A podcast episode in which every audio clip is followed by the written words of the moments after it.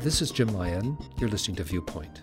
And here at Viewpoint, for the last few weeks, we've been exploring some lessons you can learn about life at your local Starbucks. Now, you might think that's an odd program series theme, but actually, there's so much at Starbucks you can learn about life. And who better to explore that with us than our very own Kimberly Majeski? Thanks, Kimberly, for coming on today. I mean, I am sort of a Starbucks expert, I guess. sort of. Well, who who more than you? Who Howard better? Schultz? I don't know. That's right. because I know that you have spent some time in a Starbucks store. So have I. We're fans. Mm-hmm. That's right. We know that everyone in our audience may not be a fan. You may Mm-hmm. think it's overpriced or inconvenient or it's driving the local coffee shop out of business. All of those things uh, float about with people's ideas. Sure. But whatever your perspective or lens might be, everyone must acknowledge Starbucks has become a global phenomenon that has actually changed the way people do business and the way in which societies even function because of the way in which it's provided a third space, a place that's not home, it's not a place where you work, it's a place where you go not just for coffee, but to hang out. And in all of that, there are some life lessons. Stay with us.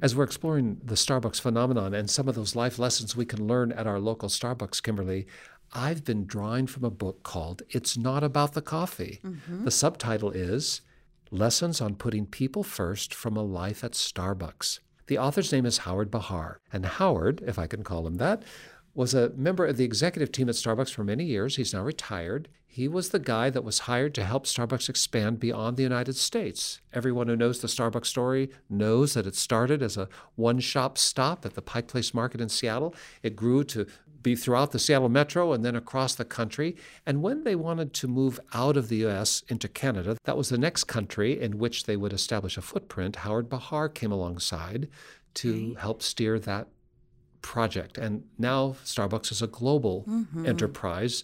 Very few places you can go in the world where you won't run across a Starbucks. I've been in 65 countries. I'm trying to think, is there one where I didn't see the signature green sign? well, Howard has written this book, and his contention is, having lived in the inner workings and helped build up the company, that one of its reasons for success, or maybe its greatest reason for success, is the way in which they put people first. And his book is about all these lessons about how you can benefit when you put people first. You don't put them first so you can benefit, but the inevitable outcome is Right. you'll find yourself and your cause moving forward. Now, I'm certain there are people who have worked at Starbucks that might not mm-hmm. have experienced it that way. Maybe you've been a customer and not felt like you were put first. But in the main, Behar's theory is if you put people first, and he identifies many ways that can be done in the company, that you will prosper. Well, one of the chapters, one of the things that he puts up front is accountability. And he talks mm-hmm. about how accountability is so important, but accountability only comes in a sequence. That first you have to have an environment where people trust each other. And when they trust each other, they'll tell each other the truth. And when they tell each other the truth, then they can be held accountable for what they say and do in a way different from another environment where Love people don't trust each other. They're not really telling the truth. They're just shading the truth or half truths. And then it's hard to hold them accountable because Right. you don't really know what's been promised or produced. No, trust, then truth, and that will bring accountability. And he says that's so important to building the business and that that's how Starbucks has rolled. I can see that because otherwise nothing gets fixed, nothing gets better if you're not in a safe place to sort of tell the truth about what's working or what's not, then no one at the top knows, then the system doesn't get changed and so then that gets passed on to your customers. and there's no accountability No. for getting things right. Now, you can see this, I think, in your ordinary Starbucks. So I know you've been to a Starbucks a time or two. Yes. Have you ever had an experience where what you ordered didn't come out the way you hoped for? What would Sure. what happened next? You know, if it ever happens uh, occasionally, then you can just say, you know what, this has too much cream, or I need a little more cream, and they just fix it. There's no, I don't have to explain it, I don't have to argue about it. It's just, let me take that right back and fix it for you. You but know? that's not true everywhere. when I do business in some places, uh, I get an eye roll or I have to Mm-hmm. buy another one or there's some kind of tension. yes. But that's not what you've observed at Starbucks. They're willing to own their mistake. This is the key part. Yeah. There's a trust environment, which makes it safe for them as employees to own the fact that it didn't meet your expectations. That's the truth, and they're Mm-hmm. Right. owning it. And that's going to hold them accountable because the next time they serve you that drink in a moment, the promise is we're going to make this better for you. Right. We'll make it right. Yeah. And, and so that trust, truth, and accountability then actually is experienced by you as a customer, which helps build the business. That's right. I don't even like coffee. I'm the anomaly. I'm the outlier, the oddball. But I love Starbucks because well, they've got a lot of chocolate going on there, and I'm a fan. So the chocolate covered graham crackers or the hot chocolate they've made me don't have so many variables as the very complicated beverages my wife orders there because she's She a does, connoisseur. yes. And you know, we grew up in Seattle. We were at Starbucks before you were born, Kimberly. Mm-hmm. And so she knows the whole vocabulary, the the shorthand from Seattle, and she gets up the counter and she wants a grande, skinny, two shot Vanilla, yes. vanilla, whatever, 15 adjectives. They always catch it.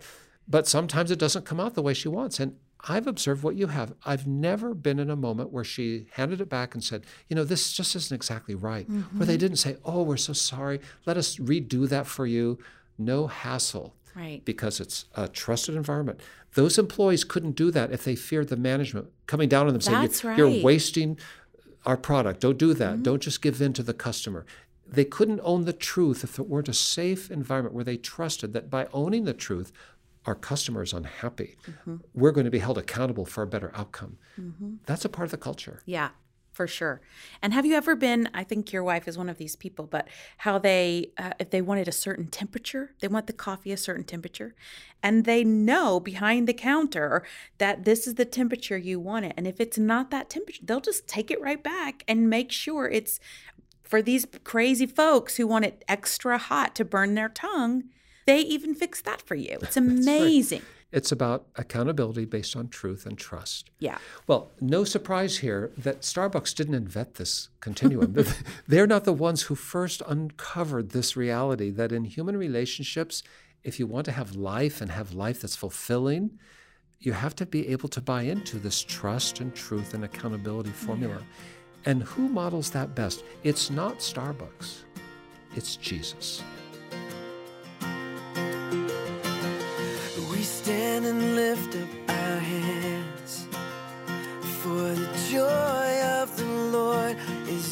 Strength. We bow down and worship Him now. How great, how awesome is He! And together we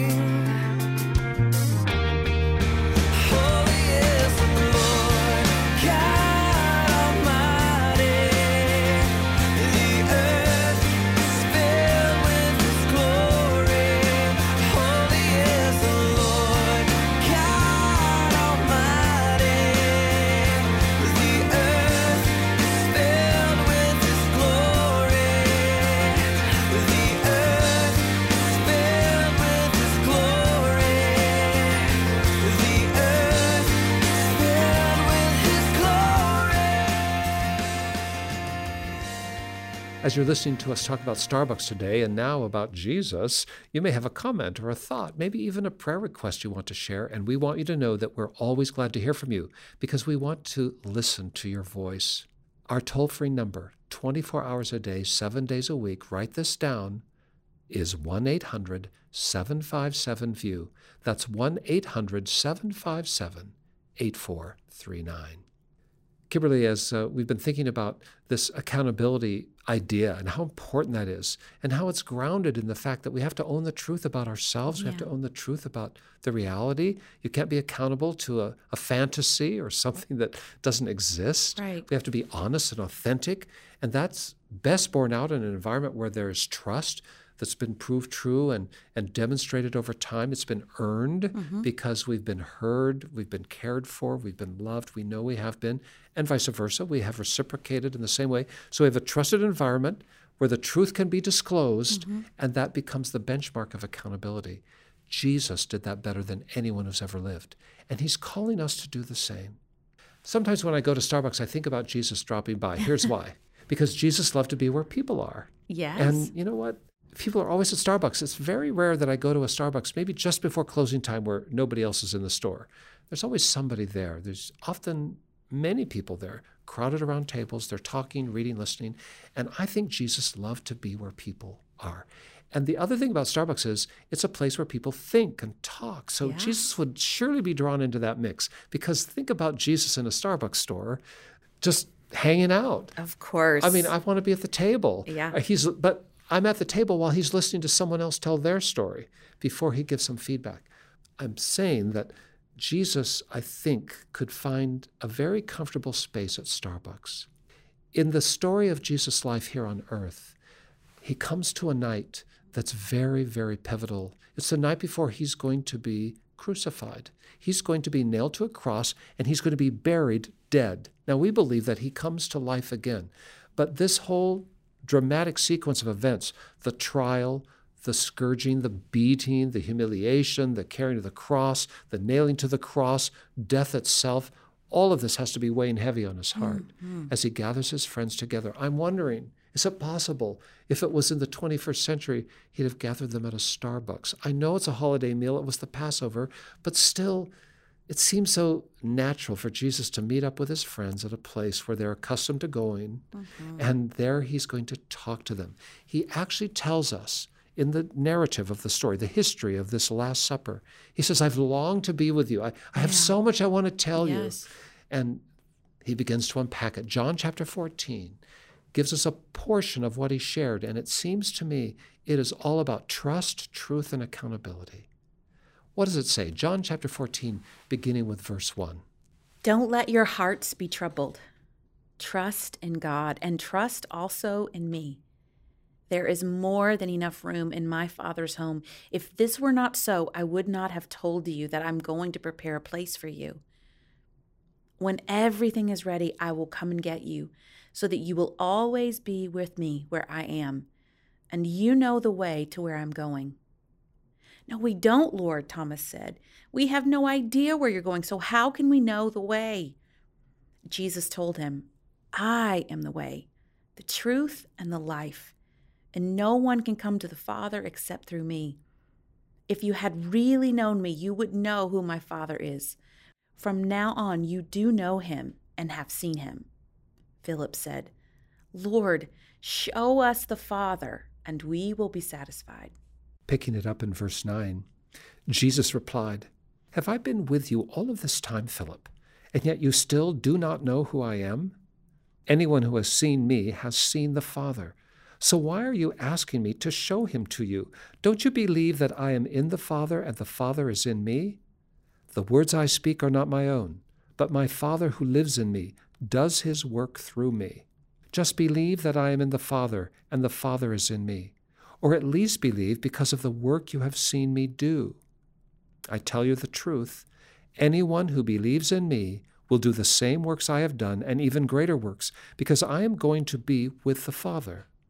You can ask for anything in my name, and I will do it, so that the Son can bring glory to the Father.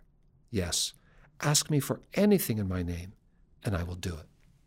We often hear these words times of grief, perhaps at a graveside service or something, you know, don't be troubled. Uh, I have a place prepared for you. In my father's house are many mansions, says another translation. I mean, it's very comforting language. No. It has a kind of a soft, massaging tone, doesn't it? But honestly, as I've been rereading this in the light of accountability and just a fresh view of John's gospel, I'm struck by how nakedly raw this is. Yeah. This has to be one of the hardest conversations ever had. Yeah. And he's telling them the truth about his exit. He's disclosing his true sense of self. He's telling the disciples things that are hard for them to understand, and yet they must hear them. I know. There's so much tension in the room. He's burdened by so much that is yet to be. He has so much responsibility weighing on his shoulders. The disciples are anxious. They can feel the tension, but they don't get it all. I mean, this conversation could only be undertaken in an environment of absolute trust. Yeah. Isn't that how it opens up? It is how it opens up. You know, they've just come from the scene of the feet washing and the meal together. They've talked about what it means to love one another. Jesus has served them. Judas has already gone out into the night. You know, the, the text says in the chapters before, the hour had come. And so you feel all this. Of course, we know, re- knowing the story and how it ends, you, you can feel the tension and the emotion of what Jesus wants to convey to them, but they're not ready yet to hear. But he only has so much more, so much time left, you know, to make sure that they understand these important tenets. And yeah, he starts that whole experience with a meal and with demonstrating his love to them, building this their entire relationship of trust. And now he has to speak truth. And in this passage, he's he just puts it on the table. Trust in God and mm-hmm. trust also in me. Mm-hmm. What I'm going to give you is truth so heavy that you have to trust me. Mm-hmm. In fact, trust in God, trust also in me. And then he makes the case I am the Father. the Father's in me. When you see me, you see the Father. This shouldn't be a, a hard step for you, trusting in God and trusting in me. And when you trust me, you're trusting God and vice versa. And as he brings that trust into the room, and they, they have it, I mean, it's there. Now he tells them the truth. And the truth is, I'm going away. Yeah. I don't want to leave you, I, I, but I need to leave you because if I don't leave you, he goes on to explain later that the Holy Spirit can't come and there are a lot of things that need to take place, and I need to move on uh, in this journey. But I'm telling you the truth. I'm not pretending. I'm not going to sugarcoat this. It's going to be rough. I know. It's going to get really, really hard in the coming hours. And just believe me, believe what I've said to you. Did you know, Jim, in the Gospel of John, we're told in, in the later chapters that this was written down so that people would literally, so they would believe. And I think something like 98 times the word pisteo is said, is written, believe. That's the Greek The, word. the Greek word pisteo for believe is said 98 times in the Gospel of John. because this is the challenge. I'm telling you the truth. Yes. And the truth is, if you will believe this, if you'll make that choice, the volitional choice, the cognitive decision, I am going to choose to believe you, Jesus. I trust you. I trust you. Then these will be the outcomes. You'll be able to do great things like I do. Yeah. You'll be able to make this world a better place. You'll be able to bring life like I do. You'll be able to follow in my footsteps and see amazing things. You'll be able to ask me for things, and I'm going to do them for you. That's right. But you have to believe. And so we have the trust and the truth, and now he's holding himself accountable by Yes, his you words. do it, I'm yeah. telling this to you. Yes. You make the decision to to obey me and to believe me, and mm-hmm. then you can hold me accountable to what I'm telling you. Mm-hmm. I mean, this is the stuff of real life. This is where relationships flourish. This Mm-hmm. is where good things can take place. This is where the world can be changed. This is where you will find life and life abundantly. Mm.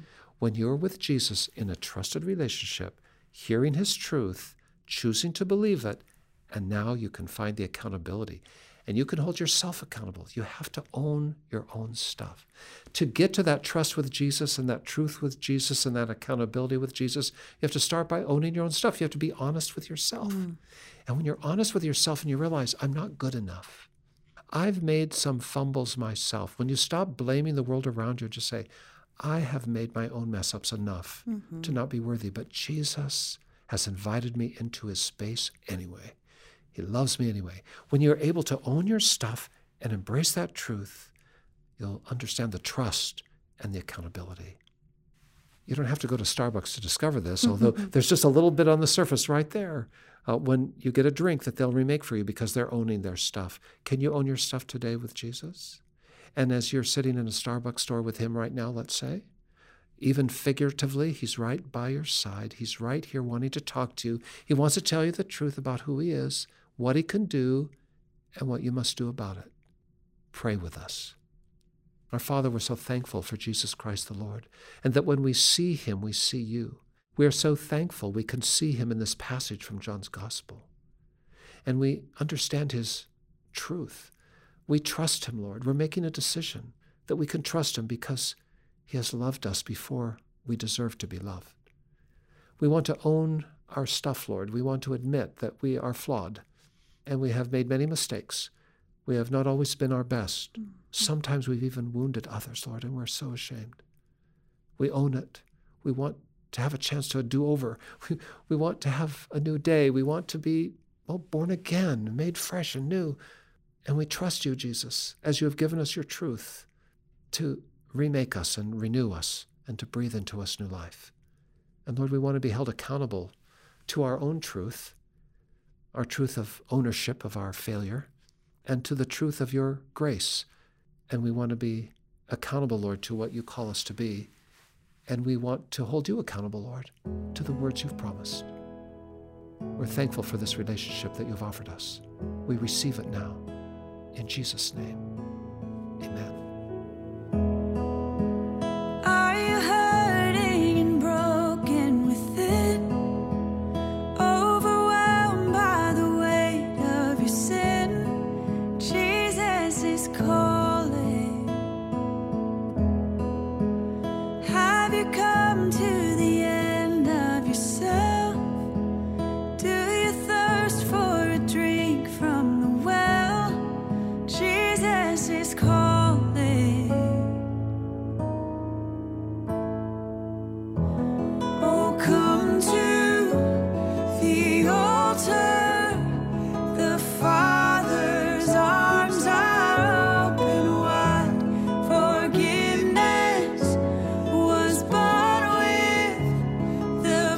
是。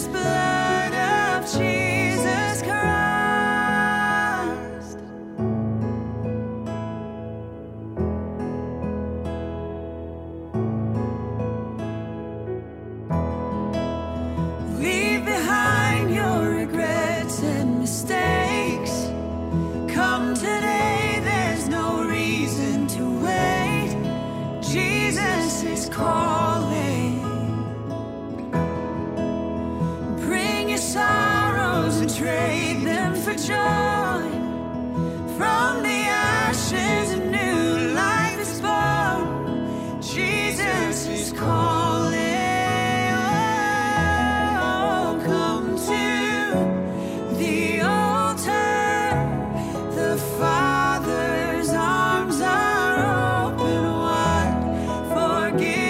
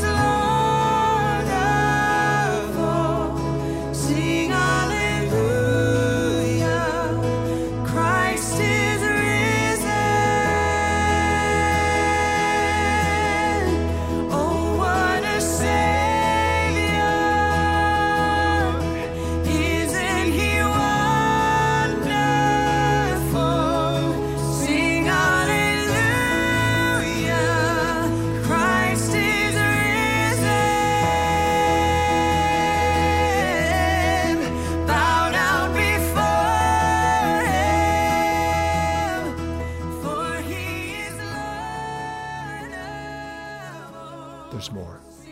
How so? Well, give us a call. We want to talk to you. You may want to just share your thoughts, or maybe you just want to ask some questions. Maybe you'd like us to pray with you some more. Whatever's on your heart, give us a call. 1 800 757 VIEW. That's 1 800 757 8439. 24 hours a day and seven days a week, a live voice. We're right by the phone. Please give us a call. But, Kimberly, if someone wanted to check us out online first, where would they go? Yeah, you can visit us online at cbhviewpoint.org and you can send us a message there and we'll respond. You can read about the ministry or email us. But CBH, those letters stand for Christians Broadcasting Hope. That's who we are. cbhviewpoint.org.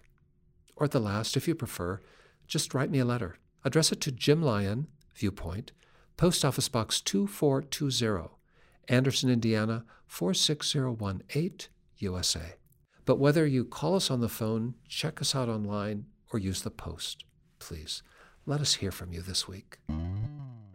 Kimberly, I'm always glad to see you in the studio or at Starbucks. Yes, I'll take it anytime. and we're so glad you're alongside, and we thank you for listening today to our broadcast. We hope you'll join us again next week as we continue to try and help you see your world from heaven's view, even at your local Starbucks store. For all of us at the Viewpoint team, for all of us at Church of God Ministries, which is the host of our broadcast, this is Jim Lyon. Stay tuned.